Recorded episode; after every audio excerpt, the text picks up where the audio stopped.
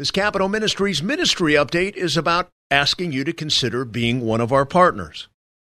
Scripture reminds us that as Christians, we are to be anxious for nothing because our everlasting God, who is and was and ever shall be, is on his throne.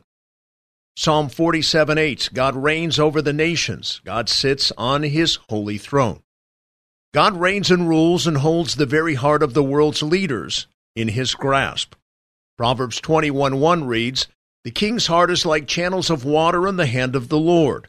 He turns it wherever he wishes. Our faith is in him.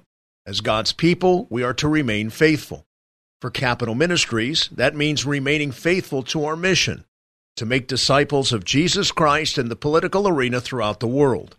Now more than ever, those who are elected to determine the trajectory of the United States of America need to know, understand, and be discipled in the Word of God. God is our eternal hope. Jesus gave believers the Great Commission and commanded that we teach the gospel to all the nations. And throughout the Bible, God has designated political leaders as a priority group to reach with His Word. This is the work we are compelled to do, and we are thankful that God has touched your heart to partner with us, not only for the sake of a public servant's precious eternal soul, but also, as 1 Timothy 2 2 states, so that we may lead a tranquil and quiet life in all godliness and dignity.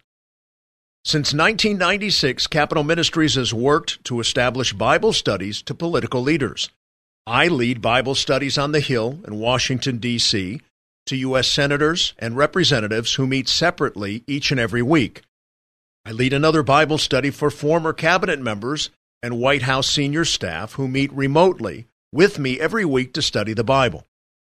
Capitol Ministries has established Bible study based discipleship ministries to legislators in 43 states and to national political leaders in 24 foreign nations.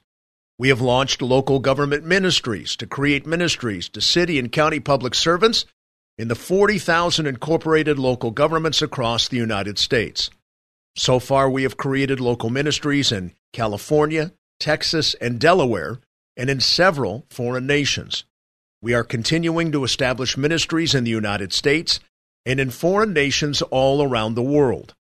This is a time for God's people to pray for our nation, pray for courage in our public servants, and for God's will to be done. We are to remain steadfast, grounded in the Word, strong, faithful, obedient, and committed to follow our Lord regardless of what is going on in the world around us.